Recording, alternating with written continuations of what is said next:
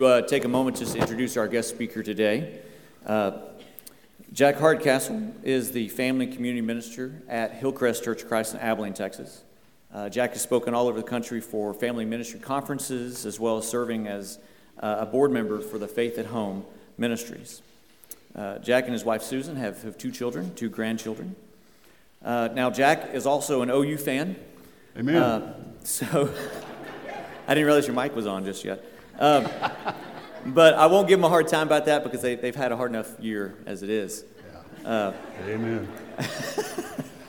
on, on a personal note, uh, I've had the, I had the privilege to work as Jack's youth intern like 20 some odd years ago.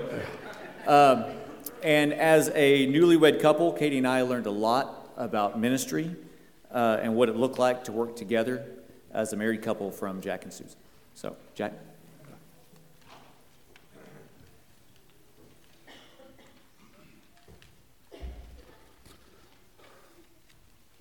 Thank you, Bruce.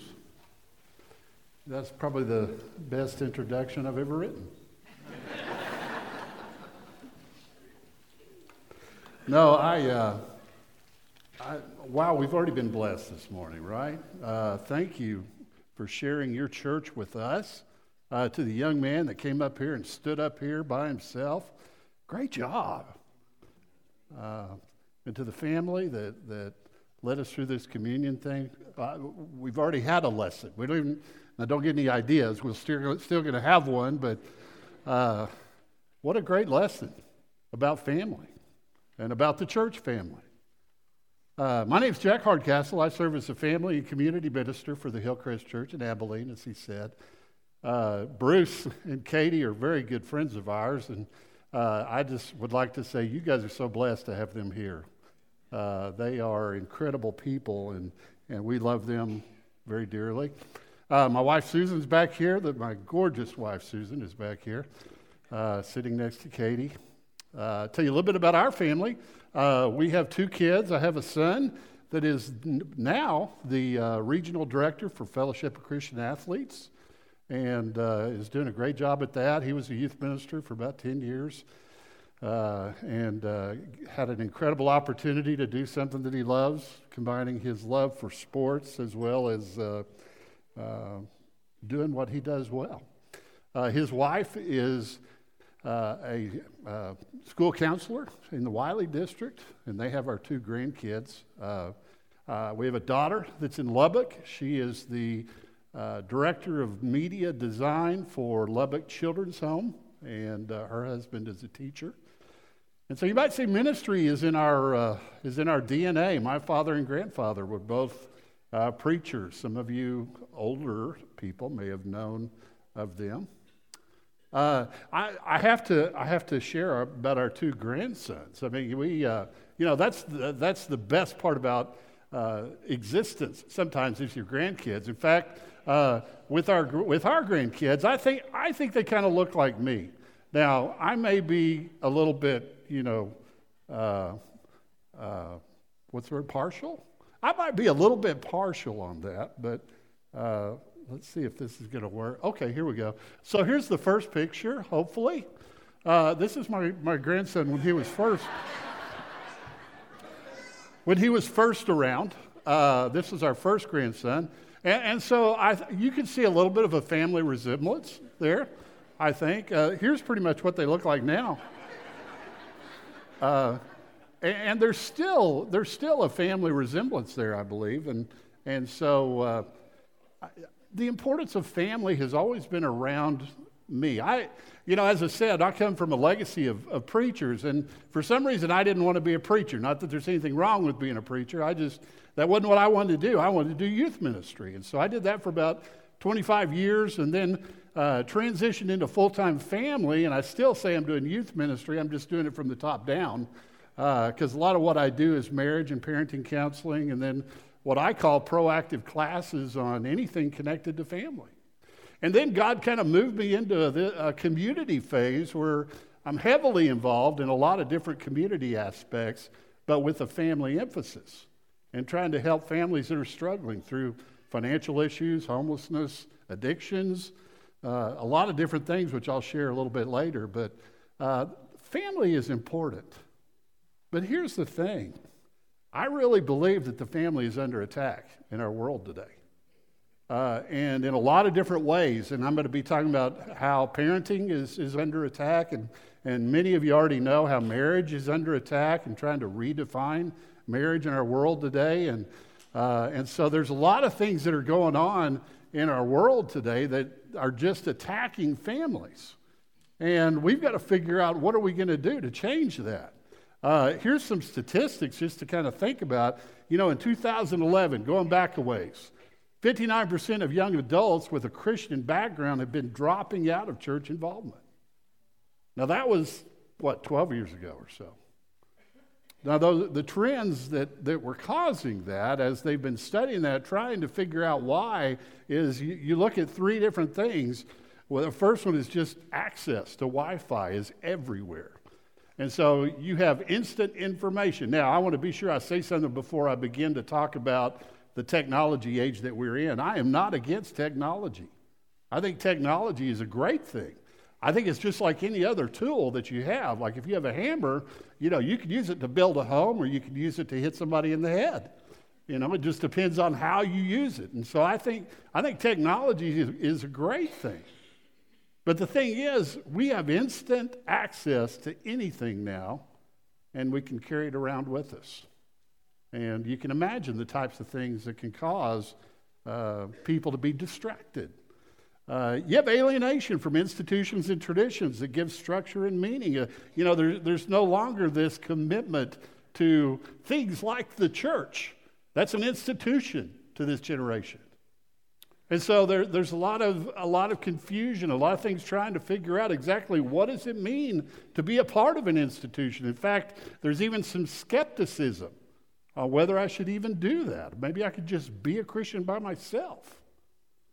So you have a little bit of that going on. You have alienation from institutions, then you have authority. It's kind of viewed with suspicion. You know, we, we kind of look at authority, whether it's church authority or law and order or politicians, you know, whatever. You fill in the blank. We're right in the middle of a political arena right now, aren't we? There's a, there's a lot of skepticism and suspicion about those things. So, what's happening now? There's another book that came out called Faith for Exiles that I encourage you to take a look at because it's talking about what is this generation doing now?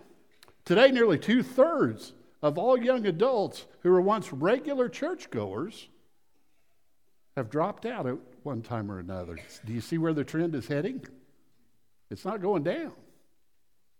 The typical young person spends nearly, here's one of the reasons they think, 20 times more hours per year using screen driven media than taking in spiritual content.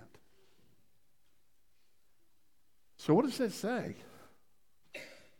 What does that say for us as, as parents, and I want to say even as grandparents? I, I want to be sure that grandparents understand you have an influence on your grandkids. But we do have to be careful how we do that. Uh, there's, there's things that we can do, and I'm going to share those in a little bit as well, that can make a difference in the lives of our grandchildren. Here's a quote from that book that I thought was pretty powerful. The power of digital tools and the content they deliver, they're incredible. I mean, the sound bites happen quickly, and, and you guys know what it's like. You start watching a funny cat video, and all of a sudden it's an hour later after you watched 8 million funny cat videos. It's powerful, it just captures your attention. And we are the first generation of humans who cannot rely on the earned wisdom of the previous generations. Now, for you older people, you, you remember how we would depend on our fathers and our grandfathers, grandparents, uh, for all the information that we were to, to be given. It would be passed on from generation to generation. That's changed because now all the information is coming from screen driven media. We relied on the previous generations to help us live with these rapid technological changes. Instead of older adults and traditions, many young people turn to friends and algorithms. Now, again, let me say, I am not against technology. I love technology. But it's got to be used in the right way. And we've got to be willing to educate ourselves and try to figure out how can we use technology? How can we teach our kids and our grandkids to use technology in the right way? So, what can we do? Well, that's what I'm here for this morning, hopefully, to share that with you. I, I love the book of Nehemiah. If you have your Bibles, turn to Nehemiah chapter 1. Even saying that now is different. If you have your Bibles with you. So, what do you do? You pull out your phone, right? That's your screen. And that's okay. There's nothing wrong with that. But that's our world now. So look, at, look, if it's on screen, if it's in, if you actually have your Bible, turn to the book of Nehemiah, chapter 1. I love this book. Everywhere I go, whenever I would start a new ministry, I would go to the book of Nehemiah and I would teach this book. Because Nehemiah is such a powerful book about rebuilding. And in the process of rebuilding, it tells a story. But if you have never read Nehemiah from front to back, I would encourage you to do it. I, I work with a group called Men of Nehemiah in Abilene, which is a men coming out of homelessness and addiction. And we go through 12 weeks of a study on, on this story and talking about how do you rebuild your life? How do you put people around you that can help you be the person that you need to be? So I'd encourage you, if you have not read Nehemiah, Go back and look at it, but there's some things that I believe we can learn from it. And then here's, I'll go ahead and give you the four things. Skip one. There we go. Oh, we'll go. All right, how do I go back now? Technology. There we go. Okay. Here's, here's the four things that I think we could do. And these are things that we can all do from whatever age you're at. It's important to understand what can we do about making sure that we don't allow technology today to drive us. So the first thing I think we can do is prepare. And, and one of the ways to prepare is just acknowledge what we need to do, acknowledge that there's a problem. There's a lot of people that don't feel like there's any problems going around. So we've got to prepare. So that means preparing by doing things like this, preparing by doing some research and reading some books that, that I'll tell you about a little later that have to do with this you know, trying to figure out what can I, even as grandparents, there's a lot of great grandparenting websites you can go to that tell you how to help your grandchild as they navigate through the world of screen driven media. Prepare. Uh, I, one of the I, you'll hear me talk a lot about this one. Pray. In fact, that's one of the biggest parts of Nehemiah chapter one is Nehemiah's prayer. And I think there's some things that we can learn from Nehemiah's prayer that will help us to know how to pray sometimes. Planning ahead, trying to figure out at whatever level you're at. If you have, if you're a new parent, plan ahead. If you have a young child, plan ahead for when they're in adolescence. If you have teenagers, plan ahead for when they're young adults. It's never too late to plan ahead. If you're close to grandkid age, plan ahead. Start doing some research, figuring out what's going on in the world today and how's it going to affect my grandchild? Plan ahead. And then, lastly, I think one of the most important things that we need to do is we need to practice what we preach. If we're going to tell our kids to throw the phone down and not bring it to the dinner table and set it aside before you go to bed, then we've got to be willing to do the same thing. Because it seems hypocritical to your kids if you're telling them to get off your phone, but you're standing there holding yours looking at yours. We need to practice what we preach. Nehemiah did this, which we'll look at. So let me go ahead and look at this. Uh, let's talk about preparing. And, and he, with each one of these, there's a different thing that you could teach to your kids. And so in the first chapter of Nehemiah, you see Nehemiah there. And, and to tell you, the, the cool thing about Nehemiah is he doesn't tell us his job until the very end of the first chapter. And I think that tells you something about Nehemiah. The very last verse of chapter 1, Nehemiah finally says, I was cupbearer to the king. Now, that's a pretty important job. The cupbearer to the king was the guy that tasted the food and the wine before the king did so nobody could poison the king. So it, basically, he was saving the king's life every day. So that's a pretty important job. Now, if, if you're somebody like me or you or whoever, you know, you might start a book about yourself by going, Yes, I was cupbearer to the king. Now, let me tell you my story. I think this tells you something about Nehemiah. Nehemiah begins his story by talking about how his brother comes to him, and the first thing he does is he asks him about Jerusalem. Every good Jewish man knew Jerusalem was the Mecca for their people. Kind of like Norman, Oklahoma would be for my family, or Austin for some of you families. You can go forward later. Try to imagine what it would be like, though, if somebody came up to you and said, Man, I hate to tell you this, I got some bad news, but your city's been destroyed. And everybody there was taken captivity. Some of you will remember the Oklahoma City bombing. My dad was working at the Christian Service Center in Oklahoma City as the director of that program when the bombing happened. He heard it. That was like my backyard. Oklahoma City is just 30 minutes from Norman, and you know, there's a lot of stuff. And when that happened, I remember just going, What in the world? And when they started showing pictures of the firemen bringing out lifeless bodies and all, I, I wept. Because, I mean, that was, you know, that was my people. And that's what happened with Nehemiah. Every good Jewish man, his, his hometown is Jerusalem. And he would always ask about Jerusalem. They go to three or four feasts a year and as a big family reunion and spend time together. And so his first thought is, tell me, what, how's Jerusalem? What's happening? His brother says, Jerusalem's been destroyed. People have been taken captive. So the first thing you see here is Nehemiah's reaction. When I heard these things, I sat down and wept. And for some days, I mourned and fasted and prayed before the God of heaven.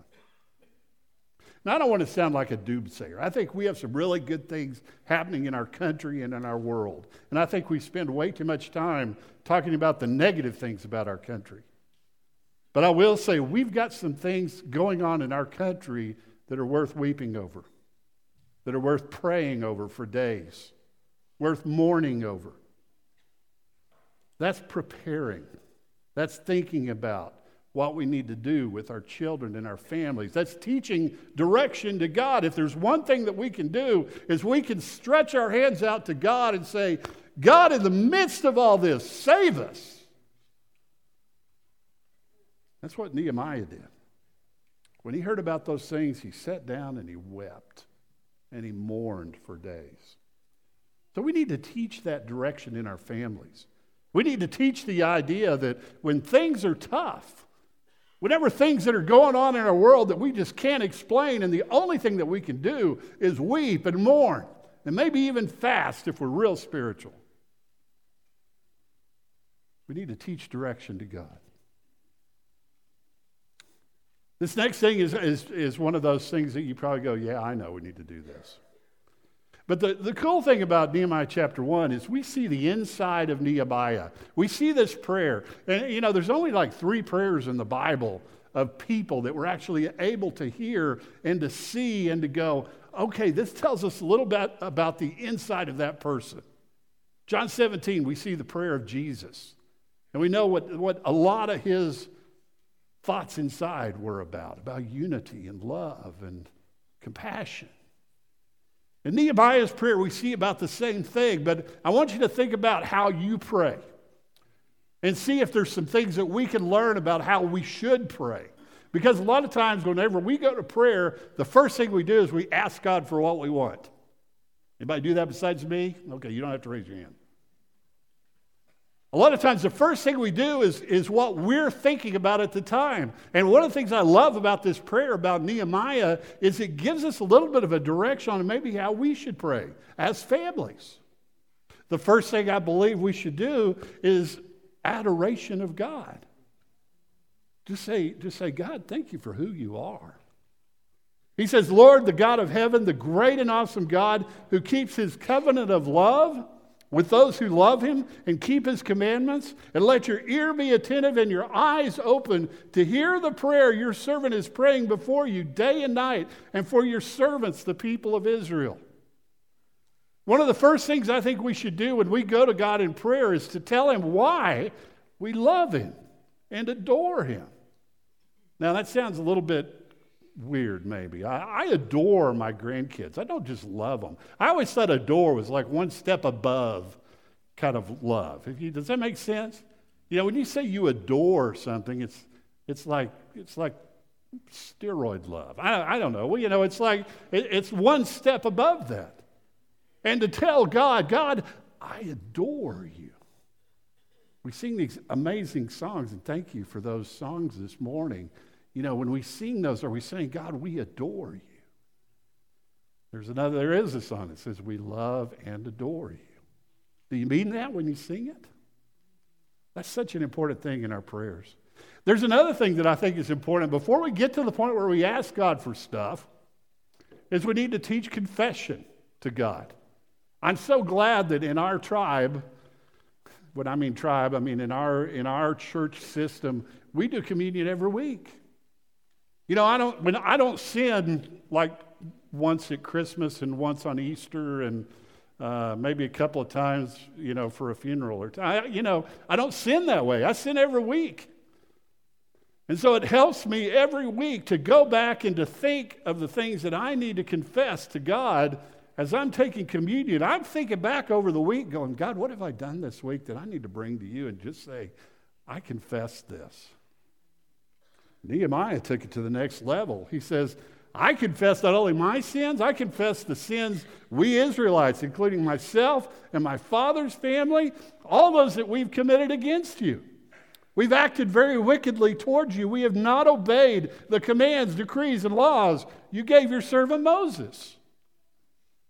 When you confess your sins, do you say, God, forgive me of my many sins? Which is important, but are you actually thinking about the sins that you committed that day? I think confession is something that we need to really think about in our prayers. And really think about those things that we need to go in front of God with and be open about that.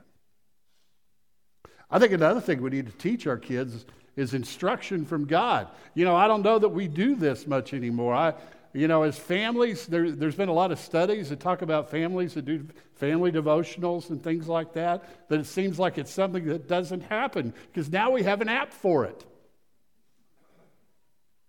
He says, Remember the instruction you gave your servant Moses, saying, If you're unfaithful, I will scatter you among the nations? But if you return to me and obey my commands, then even if your exiled people are at the farthest horizon, I'll gather them from there and bring them to the place I have chosen as a dwelling for my name. We need to teach that instruction to our children, to our families. We need to say, you know what? God is so great and so full of grace that even if we go to the farthest place away from Him, He still will bring us back. That's the kind of God we serve. That's instruction. We need to teach instruction in our families. You see him continue on, and, and, and you see him say something like, We need to pay more attention. Not only do we need to know the instruction, but we need to pay attention to what God's doing around us. If you begin to look with spiritual eyes, you'll see the things that God is doing. He says, They are your servants and your people, whom you redeemed by your great strength and your mighty hand. Lord, let your ear be attentive to the prayer of this your servant and to the prayer of your servants who delight in revering your name. Give your servant success today. Now, notice this. This is the request. It took him a while to get here, but what did he go through? Adoration, confession, instruction, before he got to the question. He says, I'm going to I'm going to bring my attention, and I'm going to ask God to bring his attention. He says, Give your servant success today by granting him favor in the presence of this man, this king. Because it's right after this he says, I was cupbearer to the king. Now, notice that request. For one, he doesn't say, God, rebuild the wall. What does he say? He says, God, give me favor in front of this king so that he will do what? Let me go back to my country. Let me go back to my city. Let me go back and rebuild the wall. I think a lot of times when we pray, we want God to do what we need to do through His power. You read the rest of the book, you see, I, spoiler warning, okay? They finished the wall in record time after it had been broken down for hundreds of years. But it was only with God's help that they were able to do that. So, the one thing that I've already said something about is planning ahead. Plan ahead. When Nehemiah was, was praying to God and saying, God, give me favor in the presence of this man, he didn't just sit around, he was planning. I bet he was continuing to pray too. Now it's interesting when you look at the first verse, it talks about in the month of Kislev, and, and that kind of translates to our December, okay, just so you kind of know. That's where the story begins. And so this is when his first prayer happened. Now, I don't know if you've prayed for instant answers. a lot of times we want God to answer our prayers immediately.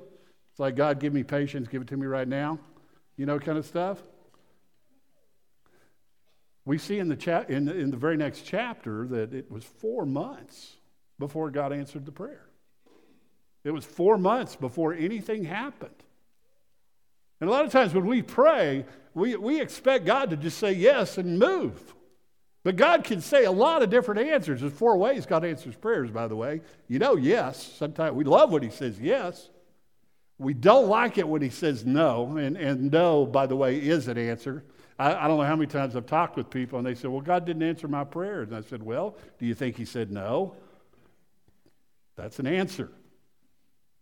Sometimes he says, wait, you know, it's like not right now, but it will come. And that's, you know, that's a better place than no. But the best one, this is one nobody really remembers. Sometimes he says, I'll give you more than you ask for. He did that here with Nehemiah, you'll see. Look at what happened. After he gets to the point where the king says, What is it you want? It's interesting when you read it, he stops and he prays. And it doesn't really tell us what he prays, but I think he stops and he thanks God right there. That's what I think.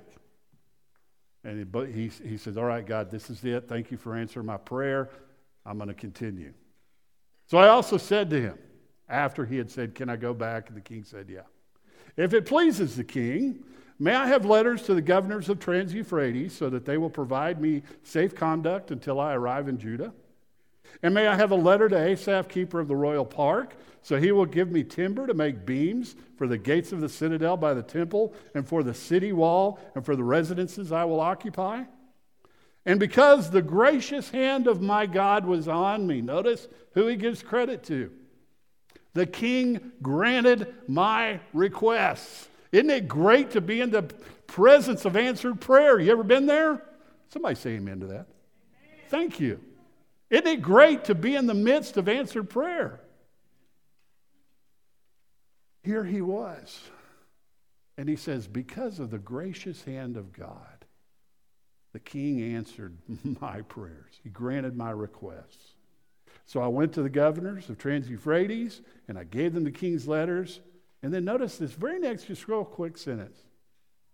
The king had also sent army officers and cavalry with me. In other words, God said yes, but gave him more than he asked for. That's because he was devoted to God.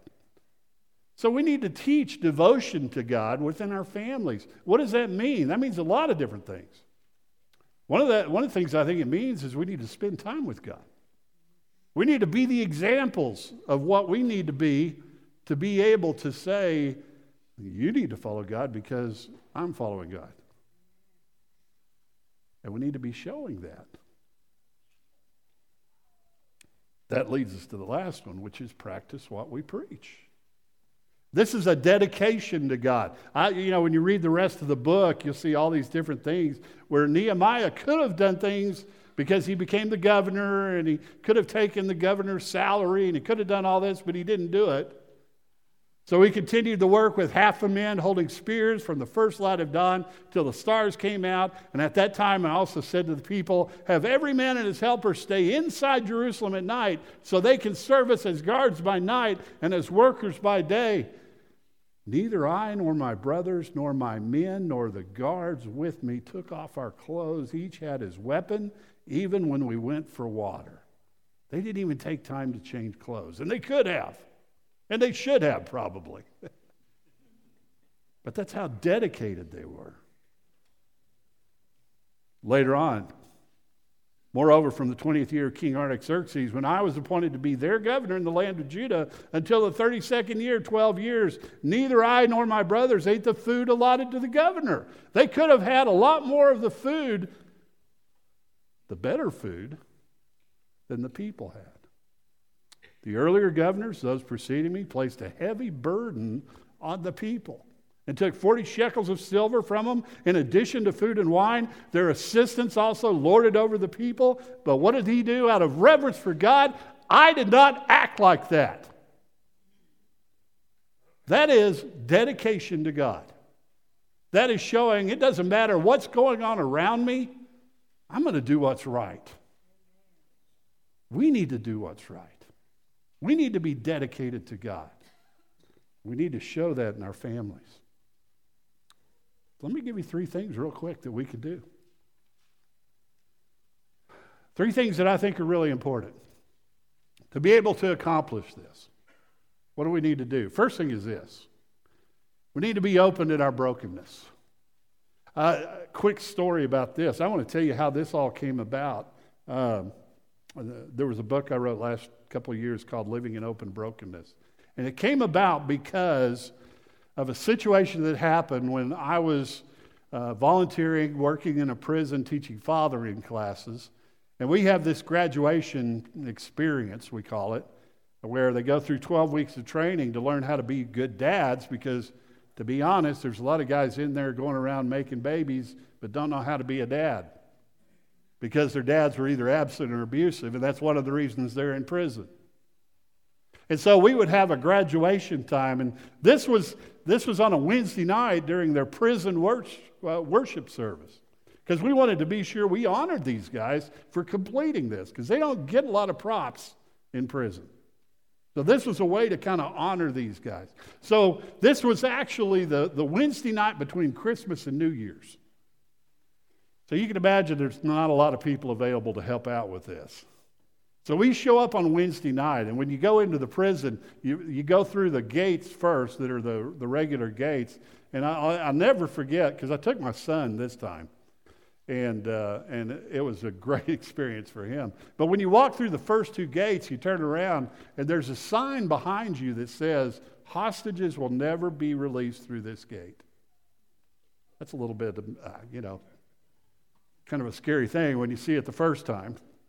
So you go in a building and you go through another sally port that leads into the main area. And then you have to walk down between all of the dorms to get to the gym where the worship time was. Now, I had been there many times before this, but I was carrying my son with me. Not carrying, he was college age probably. And we go into the gym, and, the, and I'm looking around, and all I see is white jumpsuits. And I'm thinking, where is, there's supposed to be volunteers here, guards, you know, there's supposed to be people. And there wasn't, anybody there except about 200 inmates. And so I just, in, in my head, kind of went, all right, God, you got this. So one, one of the inmates came up to me and said, man, we're glad you're here. The, the, the chaplain's clerk isn't here and the, peop, the volunteers are not here, so you, you're in charge. And I'm going, wait, all I'm doing is my graduation thing with my guys. And they go, nope, you're in charge. so I went, okay. So we, so we started this. They had like a prisoner praise team that got up and, and they did their stuff. They said, okay, you're up. And if you're a good preacher, minister, whatever, you always have one good lesson in your back pocket that you need anytime. And that's so, so that was, I had one. And so I went up and I did, I did that. And, and it was really interesting. They, we, we do offer a, a invitation in that.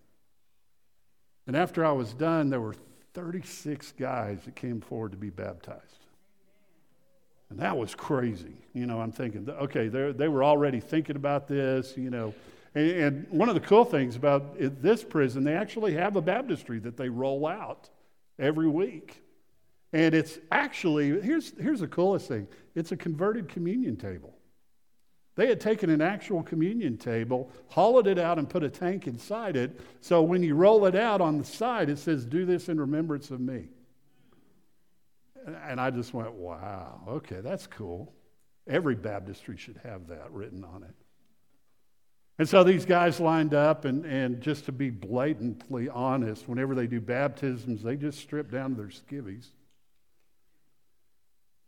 And as they were lined up, I began to notice as they were coming up their tattoos, their scars, their bullet holes, their some of the tattoos were racist or, or pornographic or words that nobody should ever say.